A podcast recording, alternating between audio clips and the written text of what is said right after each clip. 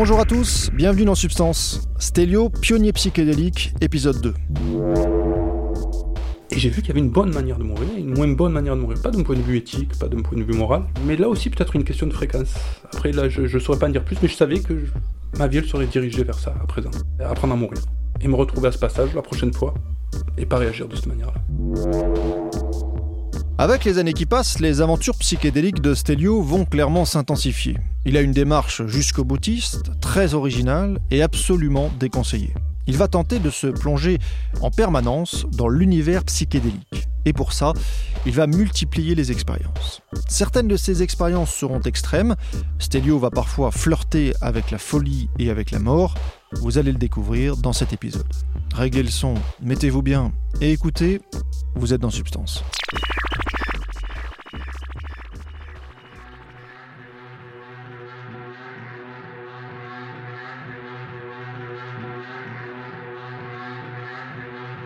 Ma première aspiration, c'est ça.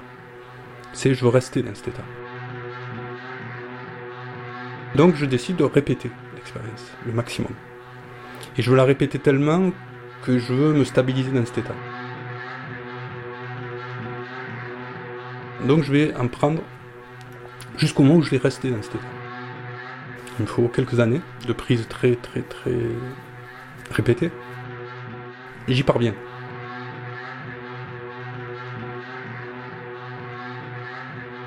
Ça finit par se fixer. C'est un peu comme si tu fixes un état. Je reste à une fréquence. C'est un peu comme une fréquence, une modulation de fréquence.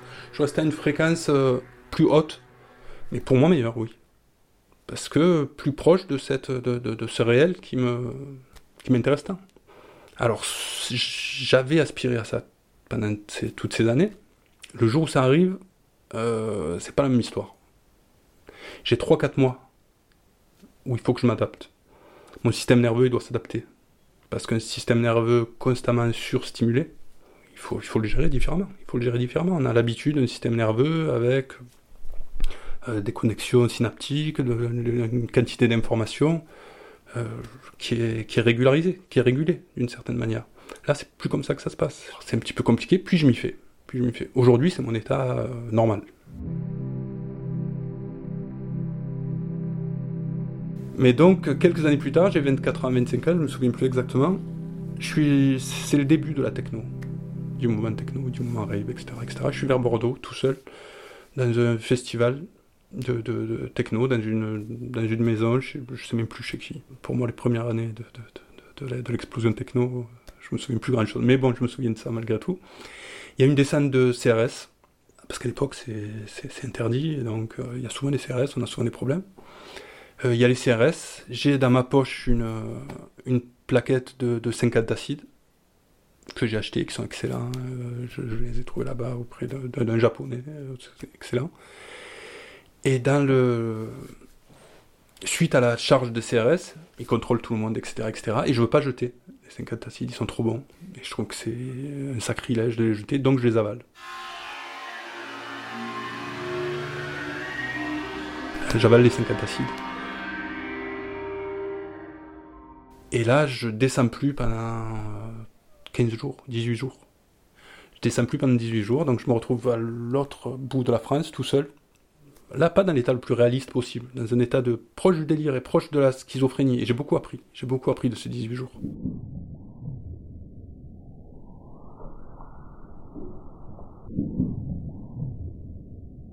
J'appelle mes proches.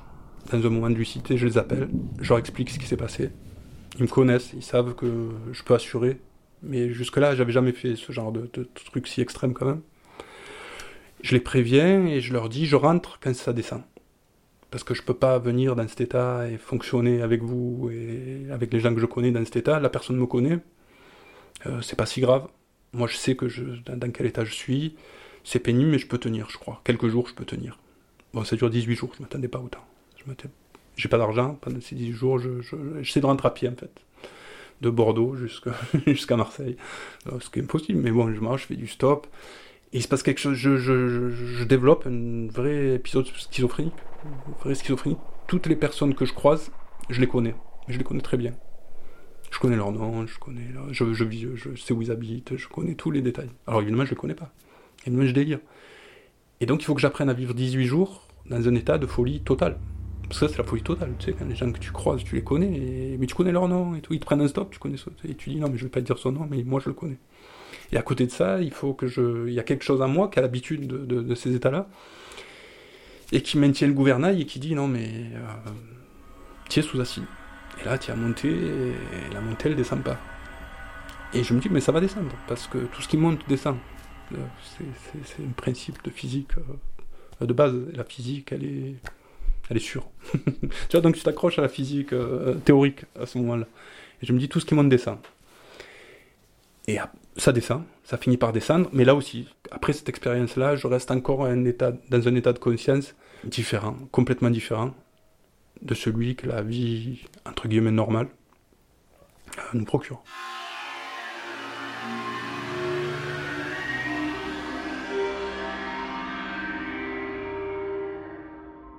Quelques années après, un an, un an, deux ans après, je me retrouve euh, avec des amis dans une, on peut appeler ça une fête.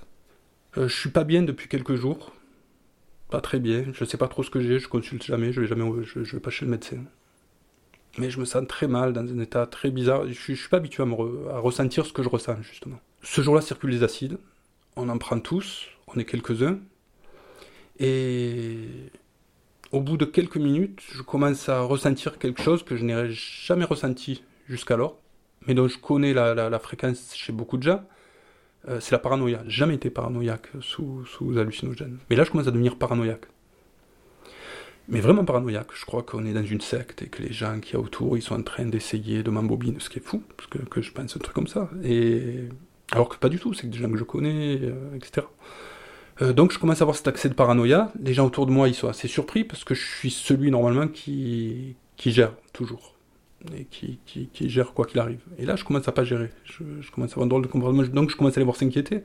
Les voir s'inquiéter, il y a cette sorte de transmission d'affect qui est très spécifique aux hallucinogènes. C'est-à-dire que tu deviens une éponge, tu ressens ce que l'autre ressent.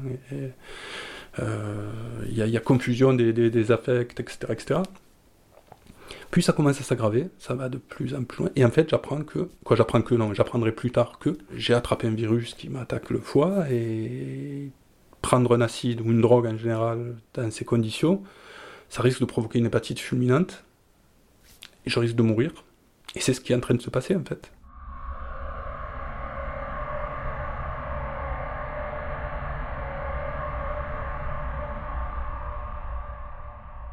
Alors à partir de ce moment, le temps, j'ai l'habitude du temps distordu.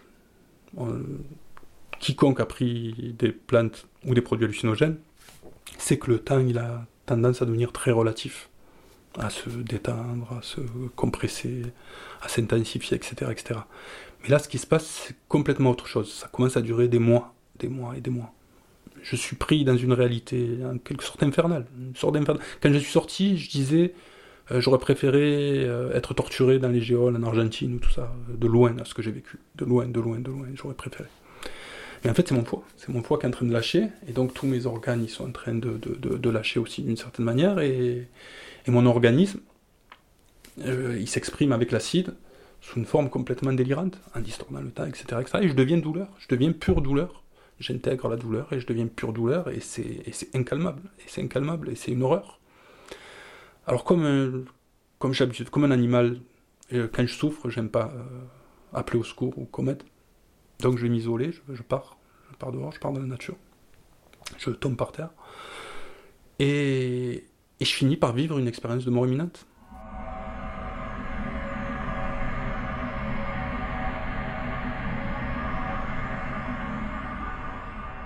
Je pêche souvent par trop d'assurance je m'étais toujours dit, j'ai pas peur de la mort, n'importe comment, j'ai pas peur de la souffrance, etc. J'ai pas peur de tout ça. Euh, quand vient le moment de la mort, parce que là, j'y crois en tout cas, je suis en train de mourir. Je suis en train de mourir et c'est une évidence et je vais mourir.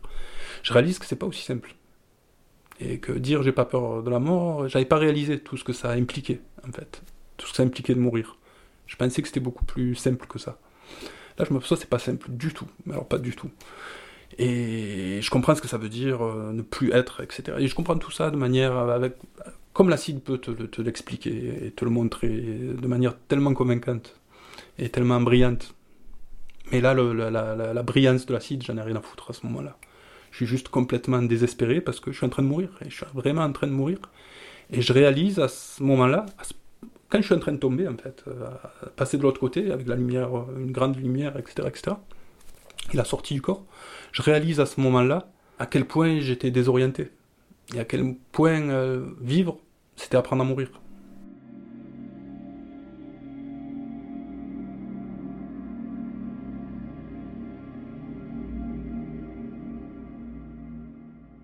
je comprends vraiment. Je comprends vraiment l'importance de ce passage. Et ça va tout changer dans ma pratique des hallucinogènes, dans ma pratique de la vie. Je comprends l'importance de ce passage et je comprends que je suis pas prêt. Je suis pas du tout prêt à mourir en fait. Malgré toutes mes expériences, malgré ce que je pensais être, ma différence, pas du tout. Je suis pas prêt du tout.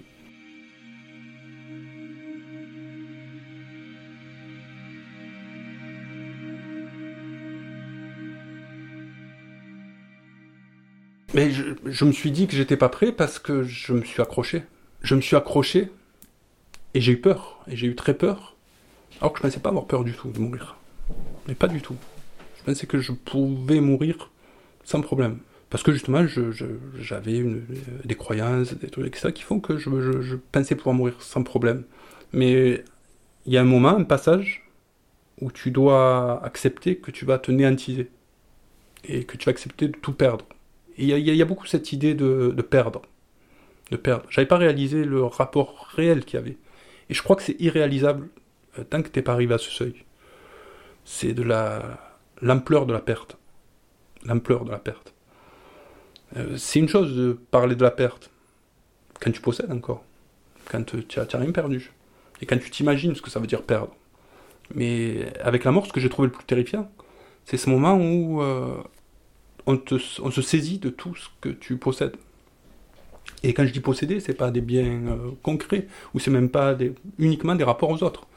C'est même un rapport à toi-même. C'est ce moment où tu réalises que peu importe ce qui se passe après, c'est un autre problème, c'est un autre débat, et c'est notre discussion. Et je réalise donc que je, suis encore accroché. Je suis encore accroché à des tas de choses dont je me suis pas aperçu euh, que c'était des liens parce que je les avais assimilés à moi. Et je pensais que c'était moi. Et là, à ce moment-là, je réalise que moi, n'est pas, c'est pas ça non plus. Moi, peut-être qu'il va se passer quelque chose, peut-être que la vie continue sous une autre forme. Vraiment, j'en sais rien, c'est pas vraiment le problème. Mais le problème, c'est que au moment de la mort, tu te sépares de choses que tu croyais être toi, mais qui sont pas toi. Et donc, il y a une expérience de dépersonnalisation. il faut être prêt à se dépersonnaliser. En fait, il faut avoir trouvé la pierre, le, vrai jeu qui dit jeu. Et tout le reste, il faut savoir s'en séparer. Et moi, tout le reste, j'étais encore accroché à des tas de choses. En passant à être détaché de beaucoup de choses. Et j'avais pas réalisé l'ampleur des liens, en fait. L'ampleur des, liens qui nous tissent, qui nous constituent, etc.. Jusqu'à quel point on est tissé de choses qui sont pas nous. Et auxquelles on est accroché comme des moules à un rocher. Et au moment de la mort, tu décolles, et là, c'est l'affolement. Parce que, parce que je croyais que c'était moi. Et si tu m'as déchiré de mon alors, c'est une catastrophe. Et voilà cette peur, j'ai senti ça, j'étais accroché. Une moule à un rocher, c'est très bien. Je voulais continuer. Et je savais pas euh, laisser glisser et laisser aller. Je me suis dit, il faut que j'apprenne. La prochaine fois que je me retrouve là, il euh, faut que ça glisse. faut plus que je sois là à m'affoler, à m'accrocher, parce que, parce que ça va s'arracher. Parce que là aussi, tu n'as aucun pouvoir. Si je suis revenu, euh, c'est parce que c'est parce que ça s'est fait comme ça. C'est pas parce que j'ai fait quoi que ce soit ou parce que j'avais pas achevé une mission. Rien à voir avec tout ça. J'ai vraiment vécu comme un hasard. Et comme une chance. Je me suis dit, j'ai eu la chance de pas mourir dans ces conditions-là. Je veux pas mourir dans ces conditions-là. Et alors ça, je saurais pas l'expliquer, mais j'ai eu la, la, la, la, certitude à ce moment-là qu'il y avait différentes manières de mourir, en fait, et que ces différentes manières de mourir parce que souvent on dit la mort légalise tout. C'est le moment où tout le monde. Euh, et je ne suis pas si sûr en fait. Alors je sais pas ce que ça veut dire, hein, mais je ne suis pas si sûr. Je crois qu'il y a une manière de mourir, et que cette manière de mourir, elle conditionne quelque chose dont je serais incapable de parler, mais qui est très important. Qui est très très important. Et je me suis dit, quoi de plus important en fait, maintenant, dans ma vie, que d'apprendre à gérer ce moment, puisque c'est le moment le plus important, c'est celui qui va peut-être tout décider. Alors, faut pas vivre pour la mort, comme euh, au contraire, faut vivre pour la vie.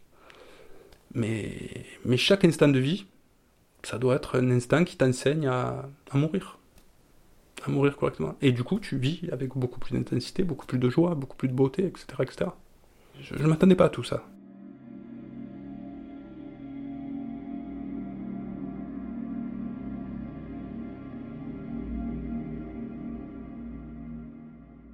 J'ai du mal à expliquer ensuite. Je sais pas du tout. Tout ça parce que ça dépasse le, cadre de, du langage même.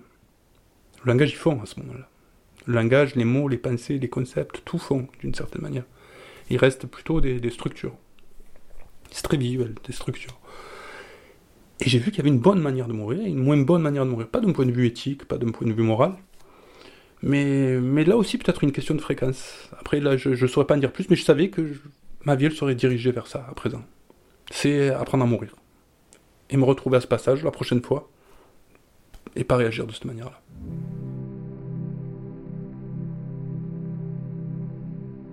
Miracle, je survis.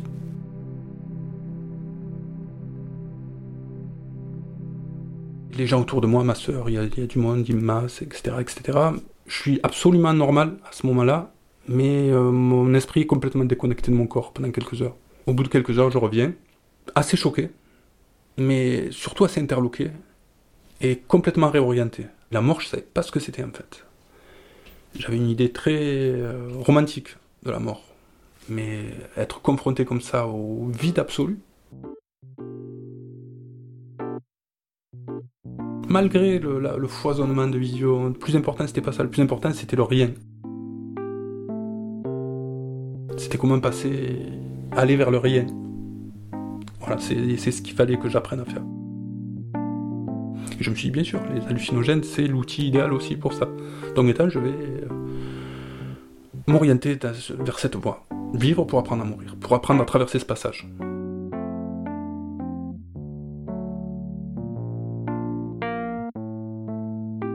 À suivre.